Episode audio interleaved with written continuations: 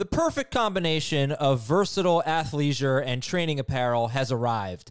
Thanks to the visionary minds of New Balance, Clutch Athletics, and Rich Paul, the designs reflect the heart of the athlete and the spirit of the community. With rising defensive football stars Will Anderson and Chase Young on the roster, Clutch Athletics brings the best innovative gear to all athletes, giving them style and performance on and off the field.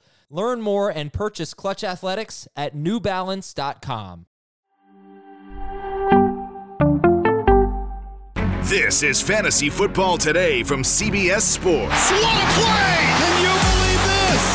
no, I can't. It's time to dominate your fantasy league. Off to the races, and he stays on his feet. This is gonna go the distance. Now, here's some combination of Adam, Dave, Jamie, and Heath.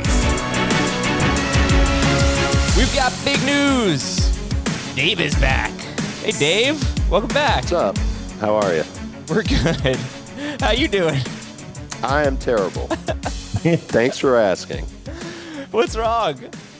Uh, well, what happens in Vegas doesn't stay in Vegas. I came back with a case of COVID. I've got it. My wife's got it. My daughter got it, but she didn't get it in Vegas because she stayed in Chicago. She got it there.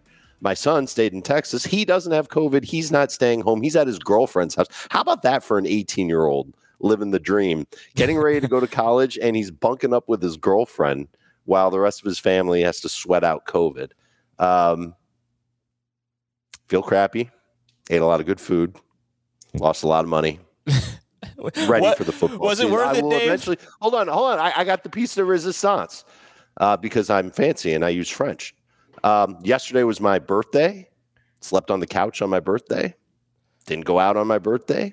Didn't do anything fun on my birthday.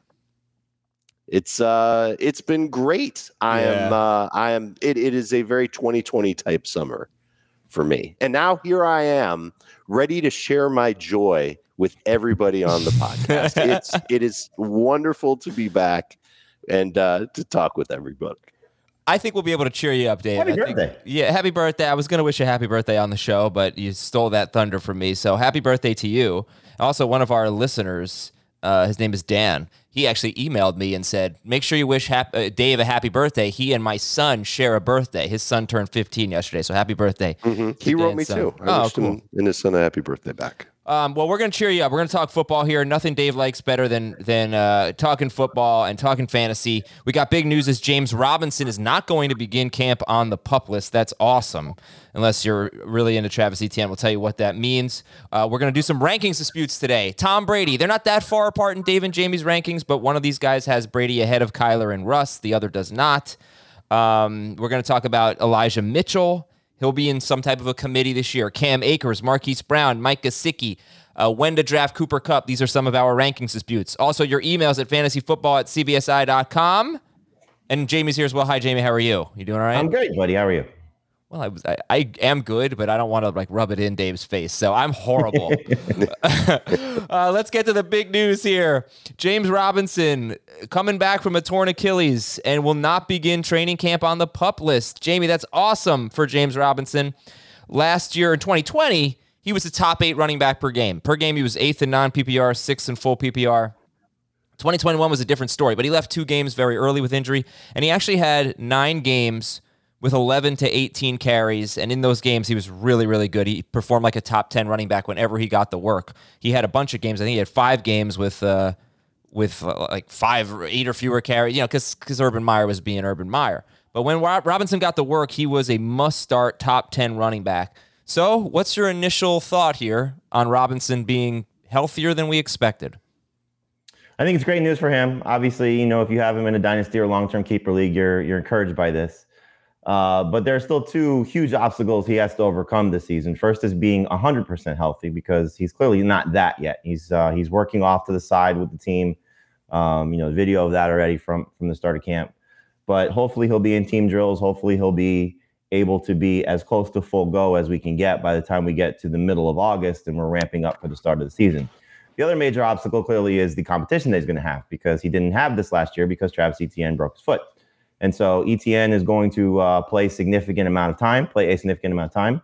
Uh, in what role is what we still have to figure out. You know, is he going to be the lead back and play on passing downs? And Robinson's more of a complimentary guy, whereas Robinson going to be the first and second down guy, and Etienne's more of a third down guy. So uh, I don't know if we'll get the answer to that by the time we get to week one because of Robinson's health.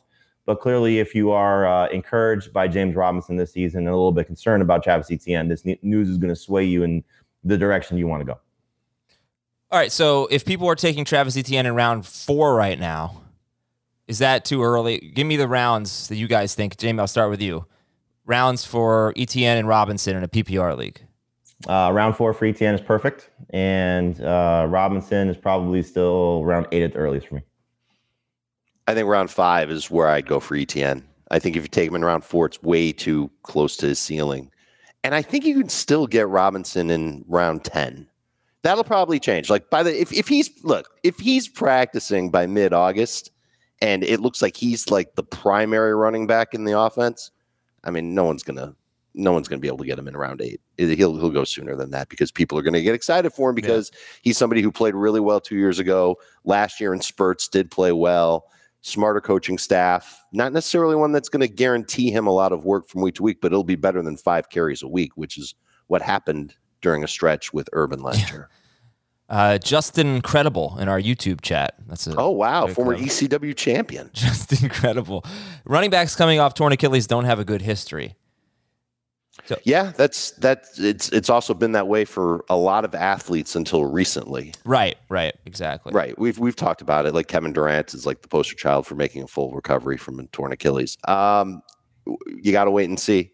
He's he's one of a handful of running backs that we're just kind of waiting and seeing on. If I was drafting right now, I wouldn't take Robinson in round eight. He's, he's a round ten pick. All right.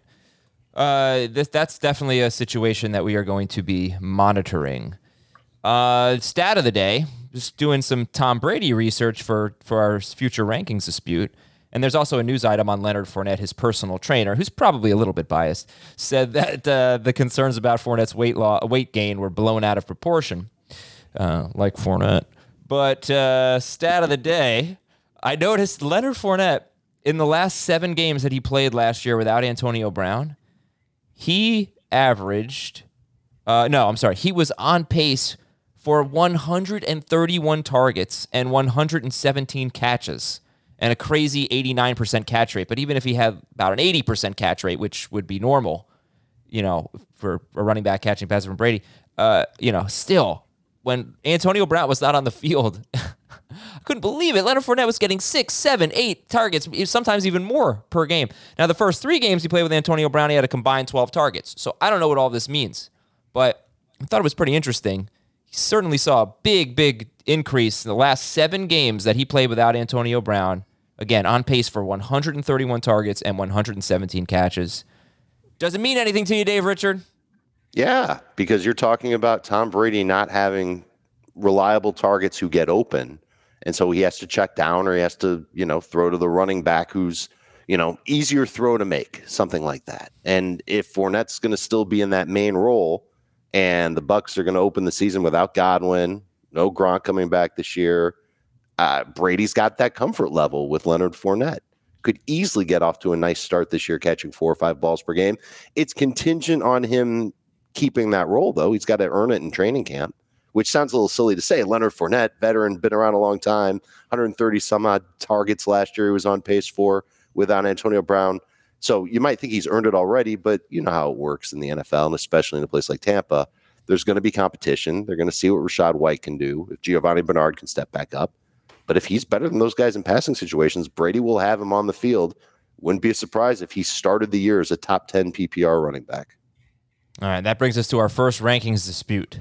And I'm just going to boot Dave real quick from the studio. Looks like his video is frozen. We got your audio. Oh, good. We'll, uh, good. we'll get you right back. Um, come on back. There you go. Let's see. Dave, you there? Let's see. Hi. All right. We'll see if we can get him uh, video. Well, at least we have his audio. Uh, the first rankings dispute is Tom Brady. Jamie had him eighth. Dave has him fifth. Oh, there's Dave. Hey, come back up, bud. Yeah. Okay. There you go.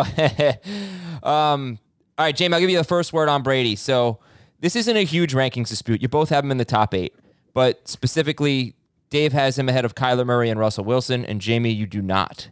So kick it off. Tom Brady, eighth for you. Or no, uh, yeah, eighth for Jamie, fifth for Dave. Jamie, go. The only one I think I could see myself moving would be Russell Wilson behind Brady, but the other guys with what they do as runners makes them a little bit more of a higher ceiling play than what Brady will do. Um, it, it's it's hard to bet against him throwing for 5,000 yards again and throwing for 40 plus touchdowns. So he certainly has that in his arsenal. But if he doesn't have Godwin for the first six weeks of the season, potentially, or however long maybe Godwin may miss or not be at 100%, and now he doesn't have Gronk, and you're relying on Russell Gage to fill basically two roles because Antonio Brown's also gone, and asking Kyle Rudolph, Cameron Brate, and Cade Otton to fill the Rob Gronkowski role, there's clearly some uh, some flaws there. They're down to offensive linemen as well. You know, so they have to replace two guys on the line.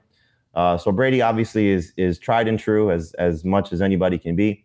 Um, very safe, but uh, does not run. And I'm always going to lean toward the running quarterbacks more so than I will the statues. And Brady still qualifies as a statue. A very good one, but still a statue.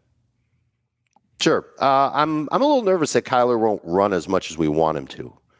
I think he'll run in the red zone. I think outside of the red zone, uh, you're not going to see a lot of big runs from Kyler this year. It's been two years now where he's taken on some hits, and when he plays, when he's hurt, he's not as effective. They just paid him a ton of money.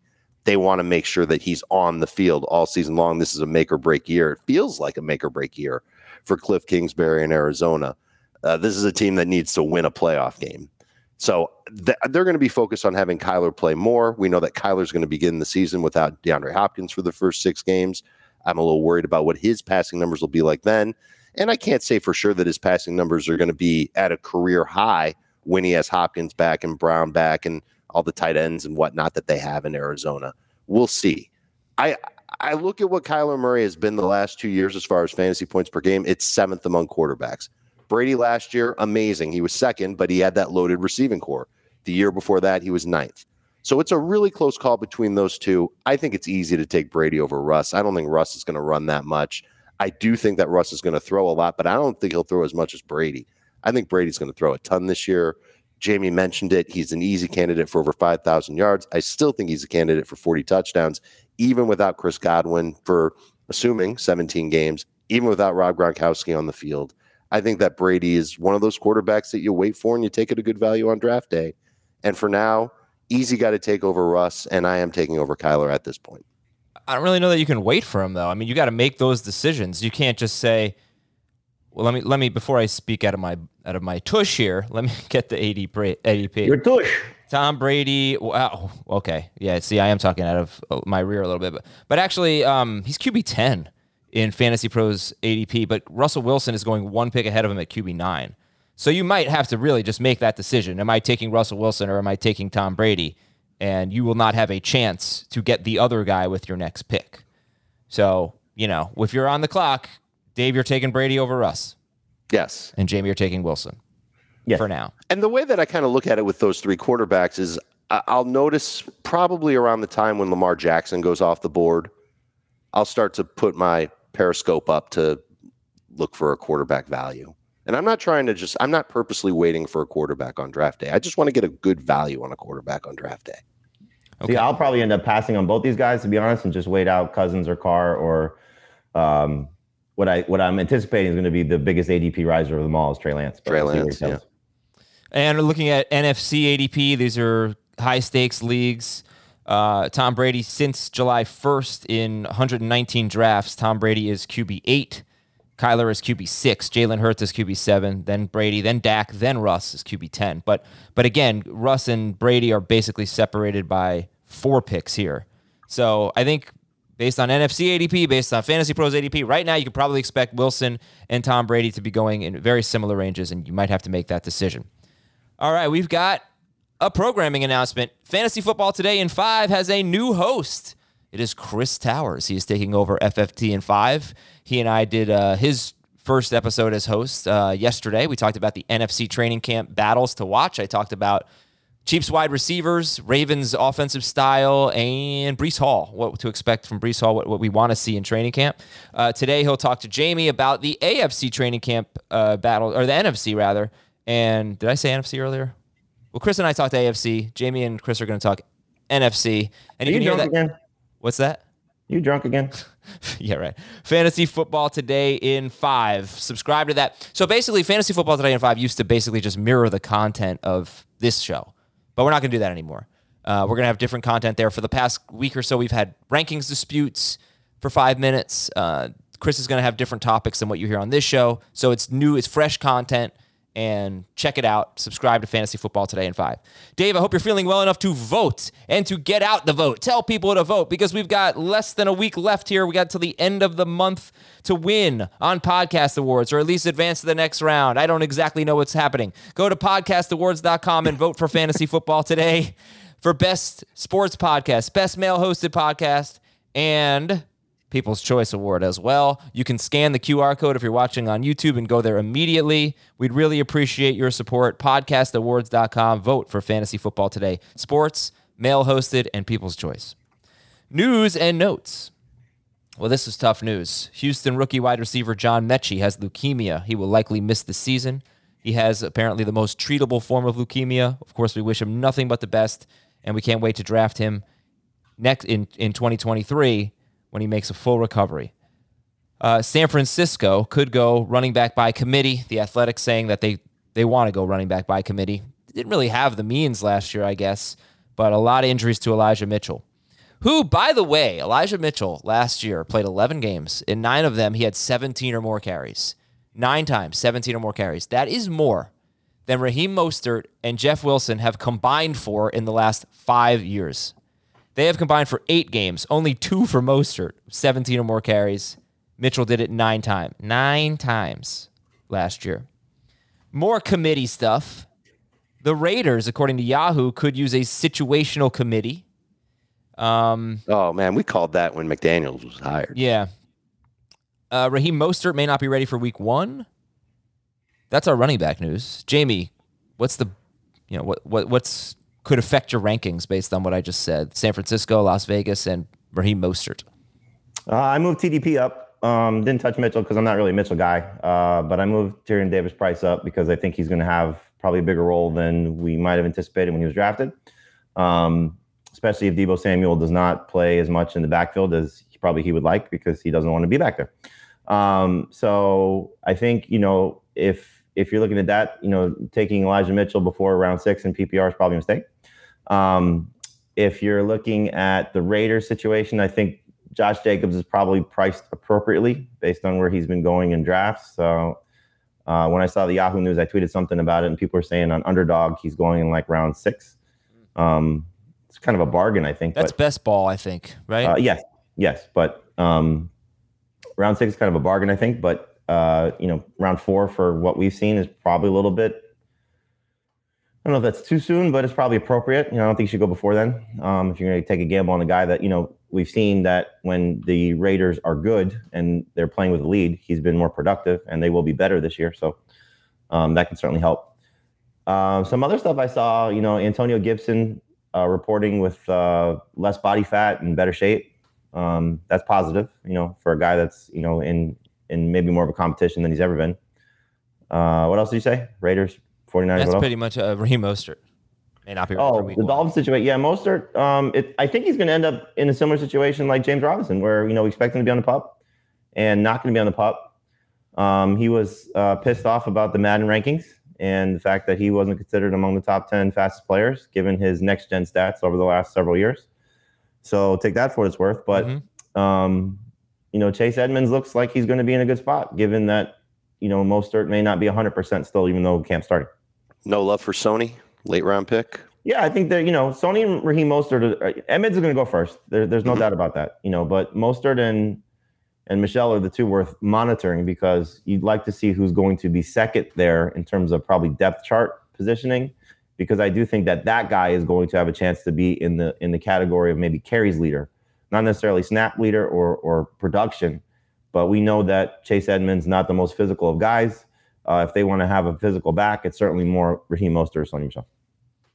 All right, Kyle Rudolph will get the bulk of the Rob Gronkowski role, according to Rick Stroud of the Tampa Bay Times. Let me just see, this just came in, so um, this is not a fact. This is just what uh, Rick Stroud of the Tampa Bay Times believes. I guess that's kind of how I'm interpreting it. Mm-hmm. Um, okay, not so, a surprise at all. Boy, he has just been really invisible the last two years. He has two touchdown catches. Uh, so does Kyle Rudolph think he's going to crack your top 15? He's going to crack my top 12. He's a draftable, Wow. startable fantasy tight end to begin the season, Wow. especially if there's no Chris Godwin in Tampa Bay. I, th- I'm I- sorry, but just to go back to the Brady thing, I mean, I'm Sure, kind of nervous here because what if Mike Evans or Chris Godwin gets hurt? And I don't want to play that game. Well, Godwin's already hurt. Exactly. I don't want to play that game with every quarterback, but Evans gets hurt. You know, Evans is a little injury prone. Mm-hmm. He's 29. Uh, Godwin is obviously coming off a torn ACL. So I just feel like he's really close to having pretty bad weapons or maybe one good weapon. I mean, Kyle Rudolph is such a downgrade from Rob Gronkowski, and Russell Gage is such a downgrade from Antonio Brown. And if you look at the the games in which Brady had Brown and the games in which he didn't, each of the last two years, two things stand out. One, he did throw a ton of touchdowns no matter what. But 2 the yards were worse. I mean, the yards were lower when he did not have Antonio Brown playing. So um, I'm not going to completely ignore that. And uh, I don't know. I, as a guy who drafted Brady as much as I could last year, I don't really think I want to draft him this year. But I, you know, it's Tom Brady. I don't want to count him out. What'd you say about those touchdowns again? They were high. They were high. But that, Okay. that was Bruce Arians, the most aggre- one of the most aggressive play callers. Or I know Yeah, Byron Leftwich was calling plays, but one of the most Right. aggressive coaches. Um, he he had forty, I think forty ish more pass attempts than any other player last year. You know why? Because he's the actual offensive coordinator. He's the one that's calling play. Do you think Leftwich is going to overrule Tom Brady No. on anything? No. No, but it's a you're- philosophy. I'm not, dra- I'm not drafting Kyle Rudolph because I think he's going to get 800 yards. He'd have to catch like 600 passes to get 800 yards. Uh, I think he can get eight or 10 touchdowns this year. Yeah, I, I just the, the thing about Rudolph is is is he definitely the guy over Cameron Brate. That's what I want to see. Well, I think this report kind of seals it. And I think the fact that they went out and got him.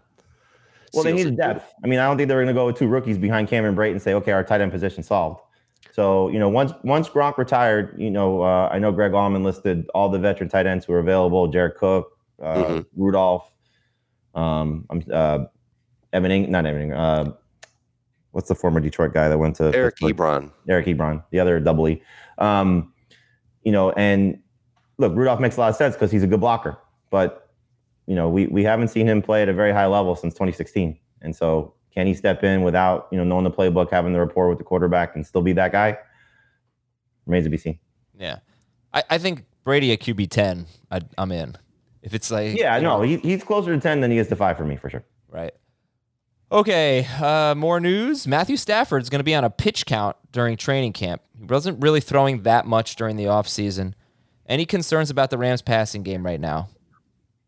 No, I spent some time in isolation uh, looking at Cooper Kupp. And remember how, like, maybe it was like two or three weeks ago, I said that I wasn't sure if Cooper Kupp is my wide receiver one. Mm-hmm.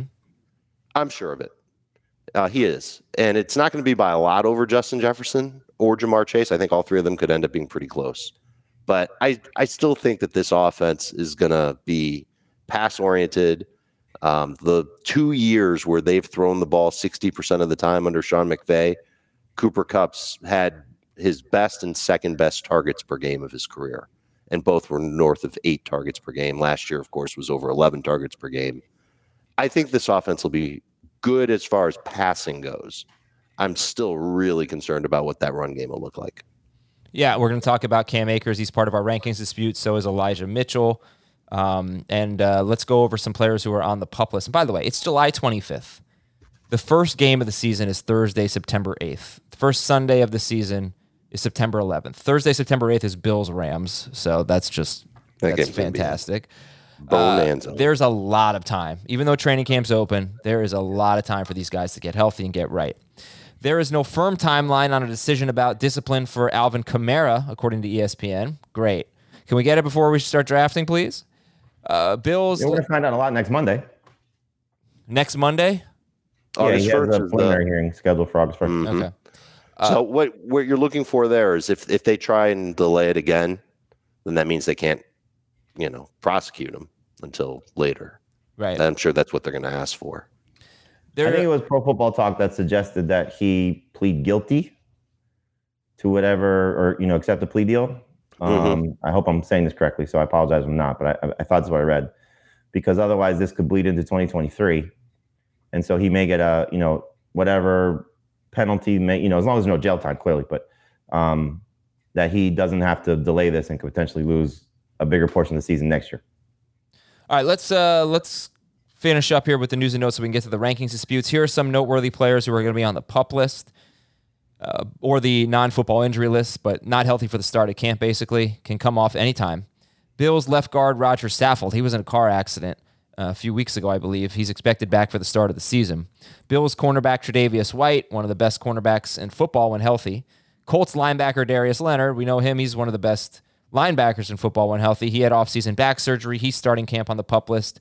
Baltimore left tackle Ronnie Stanley and Packers left tackle David Bakhtiari, who played one game last year, tore his ACL December 31st of 2020 and hasn't been right since. He's on the pup list.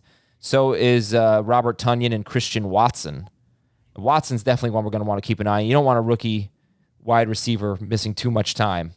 Uh, Detroit rookie wide receiver Jameson Williams, of course, on the NFI list, non football injury, because it happened in college. It's considered a non football injury.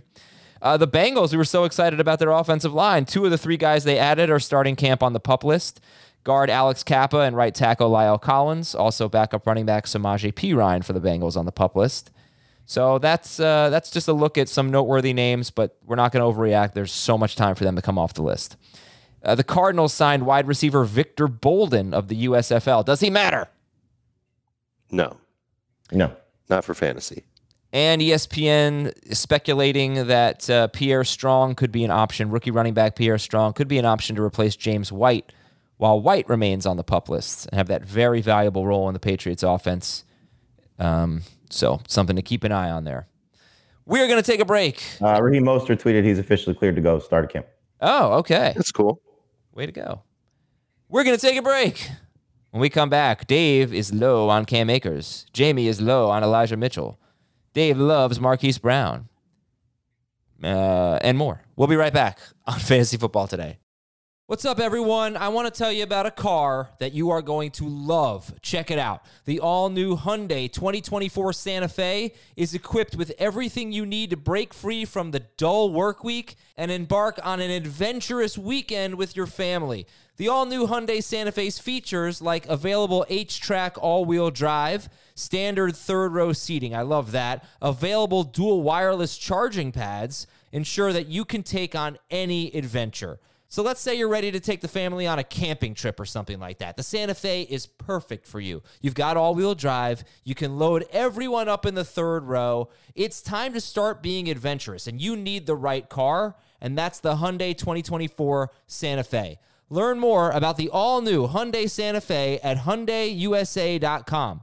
Call 562 314 4603 for complete details. Okay, picture this. It's Friday afternoon when a thought hits you. I can spend another weekend doing the same old whatever, or I can hop into my all new Hyundai Santa Fe and hit the road.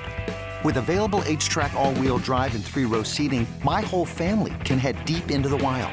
Conquer the weekend in the all new Hyundai Santa Fe. Visit HyundaiUSA.com or call 562-314-4603 for more details. Hyundai, there's joy in every journey. Time for some pre camp rankings disputes. Start with Rams camp. Cam Akers, he is RB 17 for Jamie in both non and full PPR.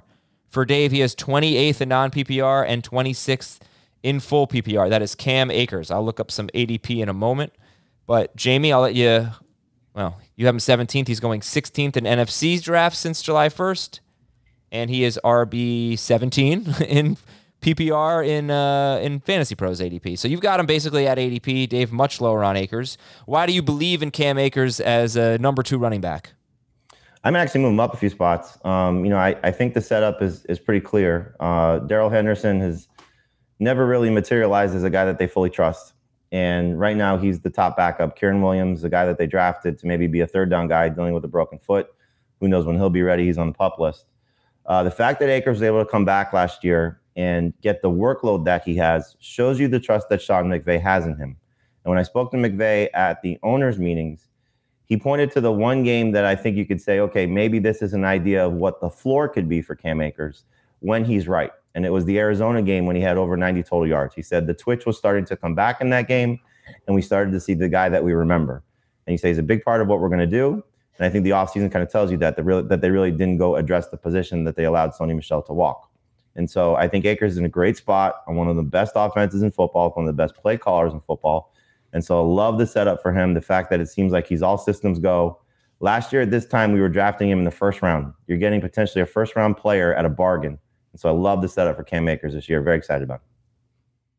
I just I would I need to see some reports and some video of him looking better than he did last year, and honestly, looking better than he did as a rookie too, because he wasn't as explosive as a rookie as we were hoping for.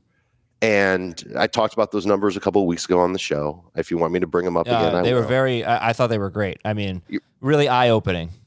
which means that if he if he doesn't improve his efficiency, you have to hope that he is that were the workhorse role. Um, he was 125th in rush EPA in 2020. Uh, he had seven runs of 12 plus yards over 145 carries. That's an explosive rate below five percent. He was 84th in avoided tackles. He had one fumble lost on six goal to go carries. He had one touchdown on six goal to go carries, 27 carries for zero or negative yards. It was about 20% of his carries in 2020. One And big difference with that team, though, right? What's up? Big difference with that team, though, right? Quarterback.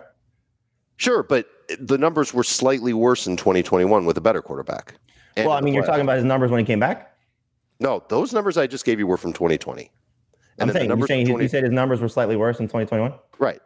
Yeah, I came mean, back look, from a torn Achilles and played against those run defenses. I think people can can throw out 2021 if they want to. I think it, you know, fair enough. Um, I'd even throw out that Arizona game because it, wa- I, as much as Sean McVay wants to say his twitch was back. I mean, maybe he, it was, but he was horrible in that game. There were plays. He had a 40-yard plays catch throughout and, the playoffs where he had twitch, and there were plays, way more plays throughout the playoffs. I don't know. I trust the way I, you looked know. I always look at what the offseason tells us, and the offseason tells us that they feel pretty comfortable in him. I, I think it's just he doesn't on have to be. I mean, do you agree with this premise though? He doesn't have to be a great running back A hundred percent to be a to be RB seventeen if he's if he gets the workload that Darrell Henderson got last year. You know, if he's just he's just the guy. You know, and for the Rams, then he's gonna be a must start guy. Jamie agrees. Jamie, what you, is Dave? what does the drafting of Kyren Williams tell you as far as their offseason? Now, I I know that Kyren Williams is not a feature back or one of the stud Sure. rookies in the class, but the fact that they went out and they picked up a guy who was known as a passing downs back. Forget about the foot injury because he didn't really have that then. What does that tell you about the direction of where they want to go with their run game?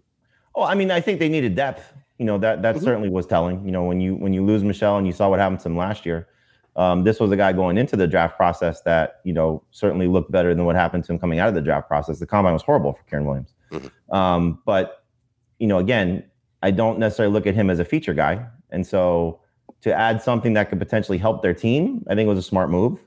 Does it speak volumes to where they are of Cam Akers? Not really. But does he get the third down role? Because he is a third down Well, back. He That's might. I- If if you That if would he be a problem. 12 feet, he might. if if Kyren Williams was healthy, I wouldn't be as optimistic as I am on Cam Akers. right. What do you think about this, Jamie? This is a great point here from from JJ. Dave just hates Akers because he went to Florida State. Is that what this is? No. I mean, I would have the same feeling if that was the case. Yeah, we all hate Florida State uh, over here. my my tune changes as soon as there's video of him looking better than he did last year. We, we it just it has to be proven first. And I know we're not going to see him in a preseason game. We're going to have to hear about it from the joint practices they have. Now, I just want to know more about his role because I always say this. You know, I don't think anyone views Darrell Henderson as some some phenomenal running back. Right? He's fine, but his first ten games before his injury, he was the number fourteen running back per game. And he did that on 14.2 carries per game. He was on pace for 46 catches. He didn't have an enormous workload, but it was enough. You know, it was enough for him to be a consistent must start running back. And I'm pretty sure his efficiency in 2021 well, it, I don't know if this is right to say. His efficiency in 2021 blew away what Akers was in 2020. I don't know if that's a fair comparison because the offenses were so different, but I think Henderson is a more explosive back than Akers. Uh, I don't know if we should move on, but I do feel like I have to bring up. Nobody really brings this up, but the Rams maybe lost more on the offensive line than any other team. Is that right? I mean, they lost their left tackle. I think they lost Austin Corbett. They lose one other They did. player. They lost two or three starters, including Andrew Whitworth, of course. Um, so, Jamie, does does that matter to you with the Rams? With Not with this team, no. Okay. All right, then let's go to our next one. It's Elijah Mitchell. So we just heard the report about RBBC, and that makes sense because no running back has gotten the work that Mitchell did. He had five straight games, his last five games going into the playoffs anyway, 20 plus carries. That's just unheard of for a Niners running back, but he missed so much time. He missed six games in the regular season. So, anyway, Jamie is lower on Mitchell at 26th in non PPR, 28th in full PPR. Dave has him 21st. So, Dave, you can paint the optimistic picture, uh, picture, excuse me, for Elijah Mitchell. It's just that he's a young running back who's already succeeded in this system. I think one of the big strikes against Mitchell is his health. The fact that he missed a bunch of time last year is is a problem for him. But at least he's young. He showed that he can play in the system. Uh, the offensive line getting worse does worry me a little bit, and I think Jamie touched on it. If you're going to draft Elijah Mitchell, you sh- you should make the commitment to also take Ty Davis Price. I think that that's going to be the next best running back as of now in San Francisco. And Davis Price is not like the typical running back that the 49ers have used in the past.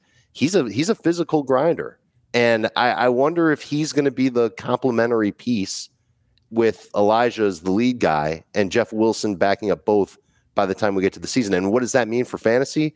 It probably means that Elijah Mitchell's going to need to surprise us as a pass catcher and find a lot of touchdown runs longer than three yards, which I mean, he did a lot of that last year. I, I think he's a talented player. I kind of don't like where I have him in my rankings, but I don't like a lot of the running Yeah, backs. It doesn't sound, it just doesn't sound like the. Uh, well, no, he to me the, the argument that I'm going to make for him being at 21st is because I like him better than a lot of the other running backs behind him.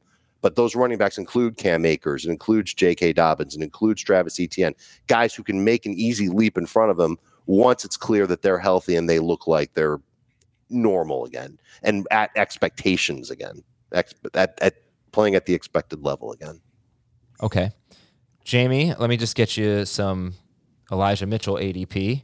RB24 in Fantasy Pros PPR is going 49th, 50th overall, and uh, RB25, but 63rd overall on uh, on NFFC ADP. But what do you think? That's fine range. You know, if you want to take a shot on him. Um, Dave mentioned this. You know, he has to stay healthy. He missed six games last year with a variety of injuries, and it almost seemed like it was just kind of the perfect storm because Mostert wasn't there. They didn't trust Sermon. Sermon also got hurt late in the season, so we don't know if he would have done anything a little bit more when he was healthy. They had Deebo to turn to. Um, Jeff Wilson wasn't right. Now you have a healthy Wilson, um, a potentially better Sermon. I was, uh, you know, the, the one thing that I was kind of looking forward to prior to the NFL draft was Sermon getting a bigger opportunity to compete because I know where he spent his offseason and I know he was working his butt off, uh, looked in better shape, and, you know, hopefully had an opportunity to prove himself. That probably is going to be a little bit tougher. I would actually like to see maybe the 49ers trade Trey Sermon. Uh, but in any event, you know, they draft a guy in, in Davis Price who's a physical runner, um, who they may give some opportunities to in lieu of Elijah Mitchell in some of those cases. We know he doesn't catch passes, and really the 49ers' history with their lead back has not necessarily been to throw the ball to them. The last guy that they had was a pass catcher was Carlos Hyde the first year that Kyle Shanahan was there. Uh, but obviously, history is not on his side. You know, it's been five straight seasons with Kyle Shanahan as the head coach and five different lead rushers. And so that kind of tells you that they're not afraid to turn over the position and they're not afraid to go with a guy that's not necessarily proven. And that's kind of been their MO. And so Elijah Mitchell was just the latest. Mostert was a guy that traveled around the league. Jeff Wilson was a guy that traveled around the league and didn't get an opportunity. Um, you know, Carlos Hyde was, you know, kind of toward the end of his his run there with them when he was still successful. But that's the guy that they inherited. And so it's been a different guy. Matt Breida also, you know, so it's been a different guy year after year after year. But why? And so huh? why? Because Why? they don't value al- running No, backs. because it's always injury. it well, it, right. And it's, It's always, always injuries for a guy that's missed six yeah, games. I get You know, that, but but it's but I don't think we should paint the picture that they're just going to start a new guy just because it's always been a different guy. Oh, they're No, not someone gets hurt a new guy. They, they never start care. a new guy. Raheem Mostert was the guy Yeah. to start week one, and he had two carries, and then he got hurt. Yeah, yeah. Right. Every, yeah Um, what do you average? Uh, Ten yards per carry or something? Yeah, like no, that. he was the start of the week in week one last, last year. I, I was very excited about that game. Um, but look, I think Mitchell's the one you should draft first, you know, and, and hopefully he stays healthy and, and can reward people that draft him in the fifth round. Uh, but I'm not going to be that guy. You know, and certainly in PPR, I'm not going to be that guy. I would certainly take Travis Etienne over him. I'll take Cam Akers over him. You know, I don't know who else Dave has ranked ahead of him, but I'll probably take four or five guys more. Um, I just don't like the setup for Elijah Mitchell. Uh, along with the fact, which we haven't mentioned, the quarterback is going to run a lot more Right. for Trey Lance, and so um, you know, it could be a, a, not a recipe for disaster because it's such a great system. By the way, they also lost their run game coordinator, if that matters. Um, Offensive line has changed too. so, and Yeah. the offensive line is changing, you know. So, I, I I think he's going to be good, but history suggests he won't be great again for the entire season. Okay. How about uh, Elijah Mitchell or AJ Dillon? Dillon's easy for me. I probably have Mitchell ranked ahead of Dillon. Okay. And guess how many carries from inside the five yard line Trey Lance had last year? In the three main appearances, In that he all made, of his what's the games? Other few. He had over 40 carries, I think. But yes, in all of his games. I don't know if I remember one. He had I'll say- 38 carries. I'll say I'll say one. Yeah, one. he had one carry. He scored a one yard touchdown run. I don't know if Right. remember that. That was against the Packers, I think, in week three. I, I don't know if that necessarily It necessarily does. It's means just anything. it's a quirky stat, but but there's no way he's going to have one carry No. inside the five this year. Well, year. because he's going to play a lot more. And uh, to be fair, uh, Elijah did have a 25% target per route run rate from Trey Lance when they played. Small sample size, but Lance was looking for him. Okay. And there's an efficiency spike that tends to happen for running backs when they play with a rushing quarterback because teams have defenses have to account for both guys. So it's really it, the, the bet on Mitchell is you're betting on a young player staying healthy when he didn't stay healthy last year when he got a great opportunity last year. Is the opportunity as good this year? And it, it, it's eh. It's just eh. okay. All right, let's move on. Let's go to Here's a line Marquise from Brown. just real quick because I found it. Matt My- Maiocco, who covers the 49ers for NBC Sports, um, one of their better beat writers. Yeah, he's been doing Uh, it forever. The influx of young running backs over the past two drafts makes for what should be interesting competition at running back, as Coach Kyle, Han- Kyle Shanahan appears determined to deploy more of a running backs by committee approach. Yeah. Yeah, I'm I'm all I'm all on board with taking multiple 49ers running backs, but- and the two that I want are Mitchell and TDP. Why not Jeff Wilson though? Because the, the report last week was that Jeff Wilson, as of right now, would be the number two guy. Sure. If if he ends up Great late as round that flyer. number two guy, he's a terrific late round flyer. Okay, let's talk about Marquise Brown, number 21 for Jamie in non PPR, number 22 in full PPR. Dave's five spots higher, 16th in non PPR, 17th in full PPR. It's that looks not a huge difference in the rankings, but you are talking about very good players that Dave is taking Marquise Brown over, and Jamie is not. So, for example, Dave has Marquise Brown ahead of Allen Robinson, Jaylen Waddle, Terry McLaurin, and DK Metcalf. Jamie has him ahead of only Metcalf in that group. McLaurin, Waddle, Allen Robinson are all ahead of Marquise Brown. Jamie, you still like Marquise Brown. I'm not going to paint the picture Sure. otherwise. You have him 22nd, but not quite as high on on. Uh, you know, I think actually probably let Dave go first since you are higher than the industry. I guess uh, you're probably going to be one of the higher guys on Marquise Brown as of right now. So take it away. Uh, he's going to an offense that's going to throw a lot more than the previous offense that he was in, and he's got a better quarterback now than what he had before in terms of just accuracy and throwing downfield. And for the first six weeks of the season, he's going to be the top target getter. He's hmm. been used to getting a lot of targets. I don't have the number in front of me right now. I need to get it, but I think it's in the neighborhood of like 29 of 45 games where he's had eight plus targets which is kind of crazy when you think about it because you don't think about him as a high target guy. But I think he's going to end up being a pretty decent target guy for Arizona. And I think it's going to carry on past the first six games of the season. We saw it last year from Hopkins, not as explosive as a receiver and more of a red zone guy. Brown is explosive. And I think they're going to be smart enough to use him on all three levels of the passing game. It's not going to be just a bunch of deep balls. He'll be used in a much smarter way in Arizona. He'll get a lot of targets and he's going to score a lot of touchdowns. So I'm I'm very excited about the upside for Marquise Brown. Go ahead, Jamie. Uh, You're slight. Dave's slightly ahead of ADP, and Jamie's slightly behind in ADP. Looks like he's going somewhere around wide receiver 19. So you're not too far off. Yeah, I, I don't agree. I don't disagree with what Dave said for the first six weeks, but it's that week seven on that's the mystery. Because while he should be the target leader, and you know, I, I think it's a little bit of a slight to Lamar Jackson to say he's going to a quarterback upgrade. Um, but while he should be the target leader, uh, this is going to be the most crowded receiving corps he's ever played with from a talent standpoint because Zach can still play. DeAndre Hopkins, we're going to find out if he can still play, but I'm going to bet that he's still probably at a better level than anybody that Marquise Brown from a receiver standpoint shared the field with. They're talking about getting Rondale more involved. More involved. That's a mystery, but we'll see. Uh, AJ Green is still there for what it's worth, and then you have what they like to do with their running backs out of the backfield. So I think for the first six weeks, Marquise Brown is going to be phenomenal. And then what happens? And that's just the concern. You know, so could he still be the the target leader? Could he still be as productive as he will be in those first six weeks from week seven on, which is the majority of the season? I don't know. I just don't know. You know, and, and we know that Hopkins, while he may not be the same type of player, he certainly was last year as a red zone threat. And then Zach Ertz was a, a, pretty significant part of this offense. And then, you know, Dave, you kind of alluded to this um, with your Kyler Murray thought. What happens if Murray gets hurt again? And then we're relying on a backup quarterback there. So um, I think Marquise Brown's a very good number two receiver, but I will take those guys that you listed that uh, are, are different in our rankings ahead of him because of their season long potential as opposed to first six weeks potential. I'm going to call a little bit of an audible here. I was going to bring up some tight ends, and maybe we'll have time. But it, your your rankings of Allen Robinson really jump out here. So that's the next guy I want to talk about because uh, Jamie, you've got him 16th. Dave, you have him 18th. On Fantasy Pros, Allen Robinson is wide receiver 28, and he is wide receiver 22 in NFFC drafting, going 48th overall. Fantasy Pros, he's going 69th overall.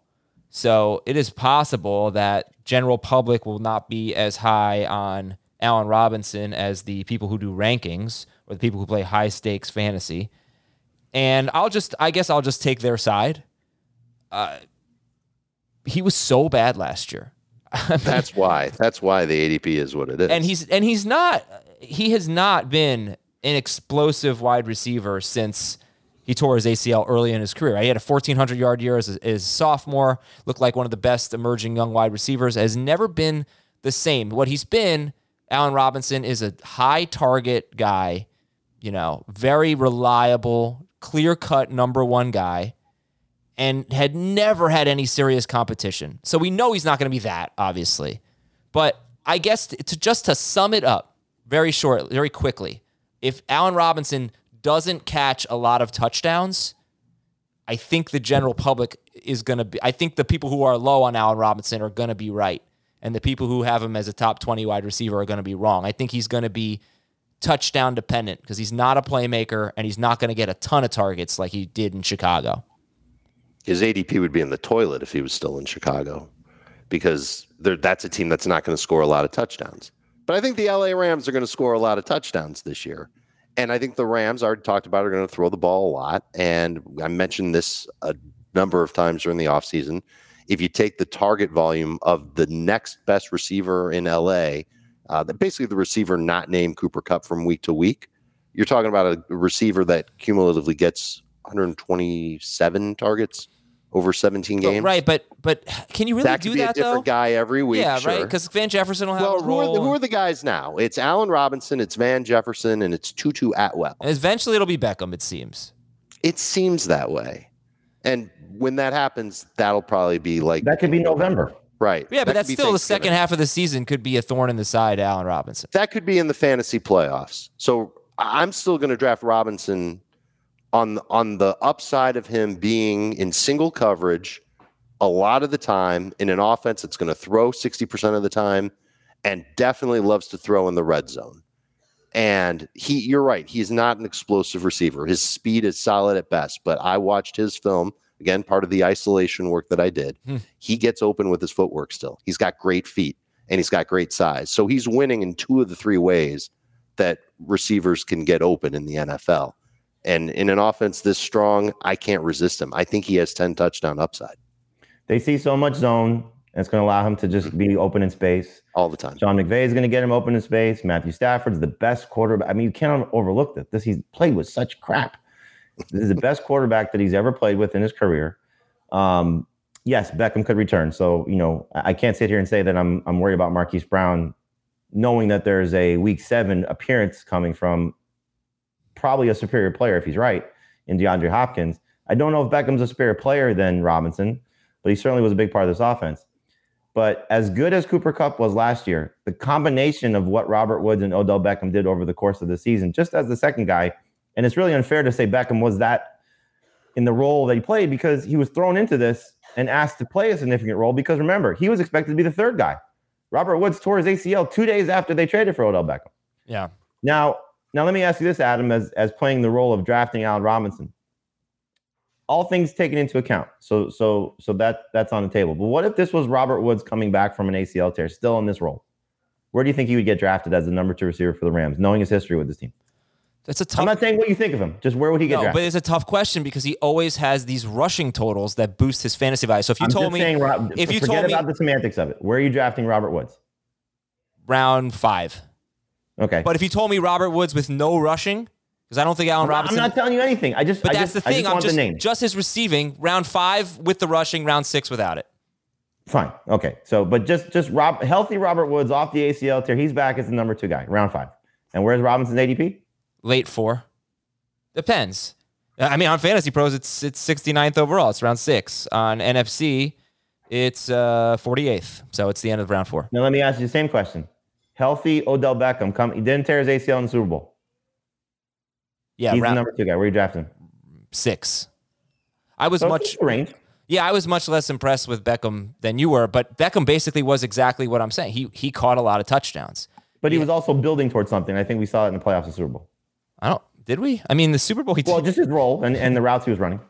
maybe. Um Yeah, yeah, yeah. I mean, look, round 6 is a is a slam dunk, but round 4 it's going to be a tough call for people. I think obviously round 5 will be a tough call for people too.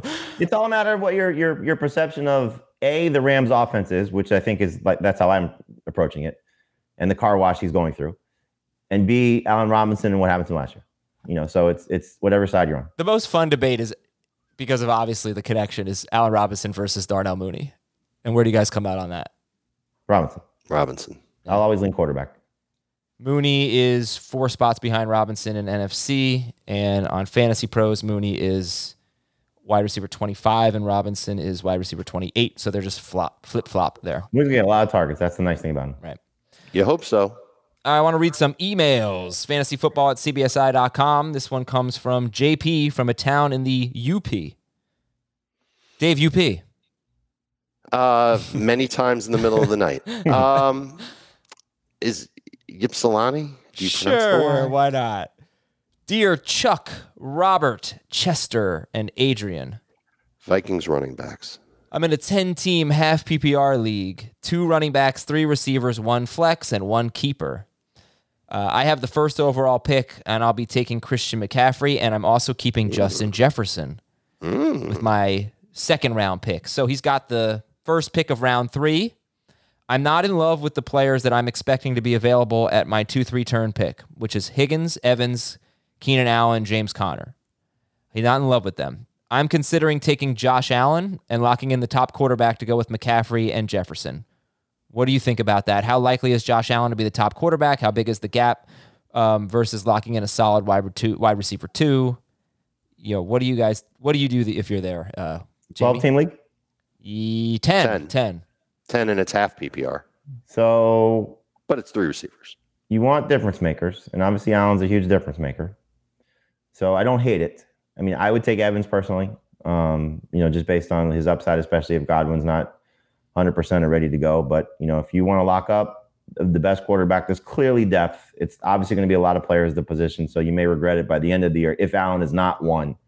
But if you're concerned and you don't love anybody, it's hard not to love Josh Allen. So he's gonna he's gonna be an edge, whether he's a significant edge over Mahomes or Herbert, whoever you have number two, that remains to be seen. But you know, don't don't take somebody you don't like. You know, you have a lot of great options there. Don't take somebody you don't like.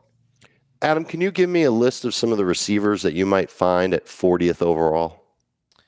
Sure. Uh, they're There's keepers involved though. Yeah, just give me six names. okay. 40th overall. Pittman, Diontae, Waddle, McLaurin, um, DJ Moore, maybe. Okay, Uh, so it, it- Metcalf stop there. Robinson. Yeah. If if you think the receivers that you named, Higgins, Evans, Keenan Allen, aren't that far off from the receivers that Adam just named, you should take Josh Allen. And then you can find a receiver, a comparable receiver, yeah, a tier down in round Yeah, four. Pittman, that's a, that's in the same tier for me. Yeah, they're pretty close for me too. But that's assuming that Pittman makes it back to you and that he's available. So I, because it's a 10 team league and because it's half PPR, I don't mind taking Josh Allen there. Next email is from Mike Sanford, longtime listener, first time messenger. Cool. Yeah. two keeper, no penalty league. And I'm keeping McCaffrey. I'm trading away Kamara. Oh, I traded away Kamara last year for the first overall pick. And I have the second pick. Wow. So it is a two quarterback league. He has picks one and two, and he's keeping McCaffrey. Now he needs two from this group Chase, Adams, Burrow, Kyler, Hurts, and Mixon. He's got the first two picks. Uh, Kyler and Burrow, it's not close. well, but you like Hurts better than Over Kyler. Chase. Oh, I'm sorry. Ch- uh, Hurts is there. Yep. Um, I would go Hurts and Kyler. Kyler. Yep. Super flex league. That's easy. And yeah, McCaffrey. That's a huge win. Two QB league, yeah. And he's still wait. So are these the players he's taking with the picks? Yeah, yeah, Or- yeah, yeah. He didn't tell me who he's keeping. Well, he's keeping McCaffrey. Other than that, he's keeping two players, but forgetting about that, he's keeping McCaffrey. He's got the first two picks. Unless he has, you know, Allen or you know one of the top tier uh, guys that are ranked ahead of you know Hurts or Kyler, then maybe you take one of those quarterbacks and chase. But Yeah. my God, to get those two QBs or two of those It's- QBs, whatever you like. I I tend to agree. I think it's going to be a, some combination of Kyler, Hurts, and Chase. All right, and this if, you, is if, if the if the Yeah, I if would take everything Burrow looks ahead of Chase too if it's if you don't have quarterback. all right. Let me go to the next one. This is from a person who eats lunch at eleven thirty. Good for you. Our league is moving from uh, one flex. It's one quarterback, two running backs, two wide receivers, tight end, and a flex, kind of normal league, to having two flexes. How does this change your general approach? First of all, I love it. I think two flexes is a move that more leagues should make, but it doesn't really change my approach that much. I'm Still going to draft a lot of great players, and then just the best two guys on my bench are going to be my flex each week. Okay, Yeah, I'm not. I don't change anything. this is I don't. It's it's not like I'm going to prioritize tight ends more because I can start. I have more flexibility to use two tight ends from week to week. Maybe I think No. about that toward the end of the draft. yeah. But don't know. It's not uh, like I'm gonna take. I'm not gonna plan on taking Kelce in it with the top 15 pick, and then Dalton Schultz in round six. I uh right, you're not going to want to flex a tight end. I, I'm of the no, belief you, that but you could if it works out that way. you're not going to want to flex a tight end. Like you're not going to want to, right? If it works out, oh, then fine. But you're not going to You seek okay? that out. How about this? It's you take you take Kel. You're in a one flex league. You take Kelce in round one. Darren Waller's there in round five, or No. Kittle's there in round No five. way. I don't think it's that You're scenario. I think not it's, take it's, him the, then. it's the finding the Dalton Schultz off waivers that ends up being a, a weekly starter. That that's how you play. it. Sure, but you might be more open to taking a tight end at a steal value if you've already had one. If you have two flex spots to fill each week.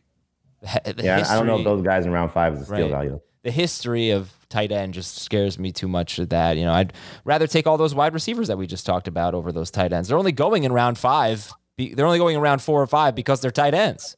Well, that that's not hundred percent true, but uh, all right. Well, anyway, let's move on. From Pete in a barely radio legal Madison suburb.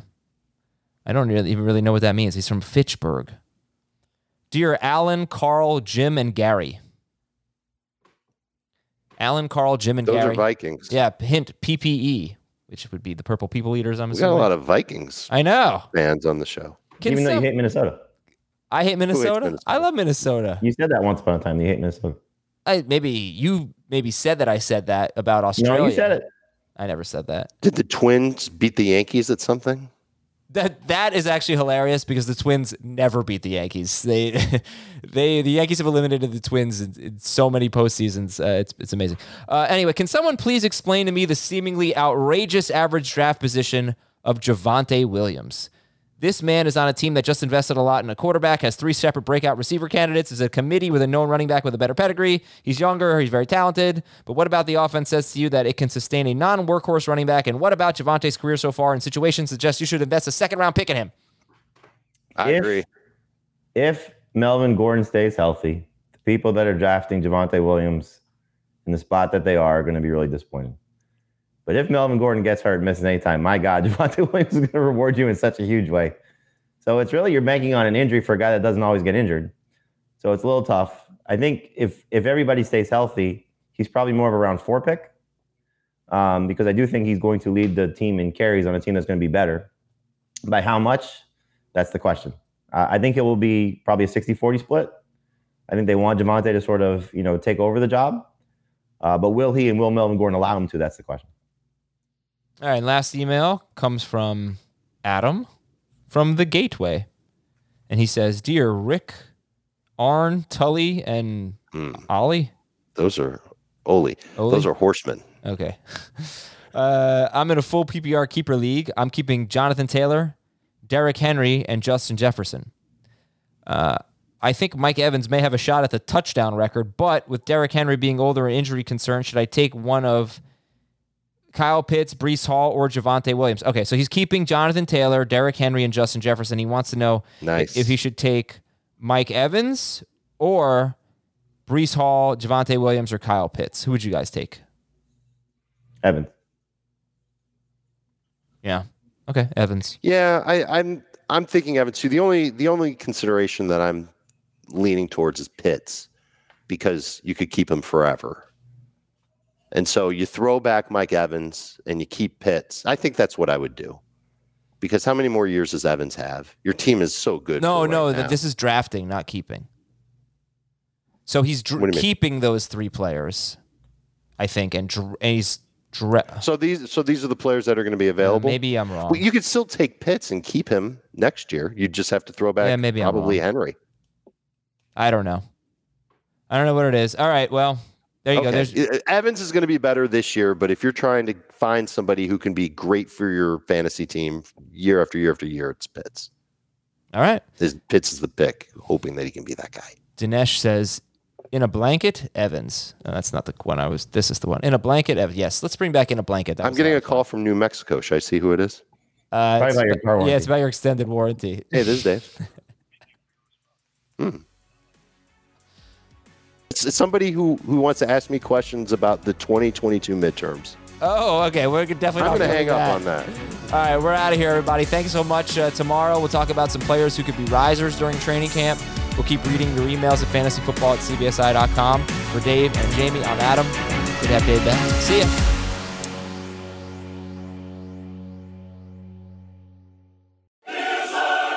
You can now relive the best moments of the UEFA Champions League 24 7. The UEFA Champions League channel is a new 24 hour streaming channel serving non stop goals, highlights, and full match replays from the world's most prestigious club competition. Reminisce on your favorite moments, legendary players, and brilliant goals with the UEFA Champions League channel streaming around the clock on Pluto TV and the CBS Sports app.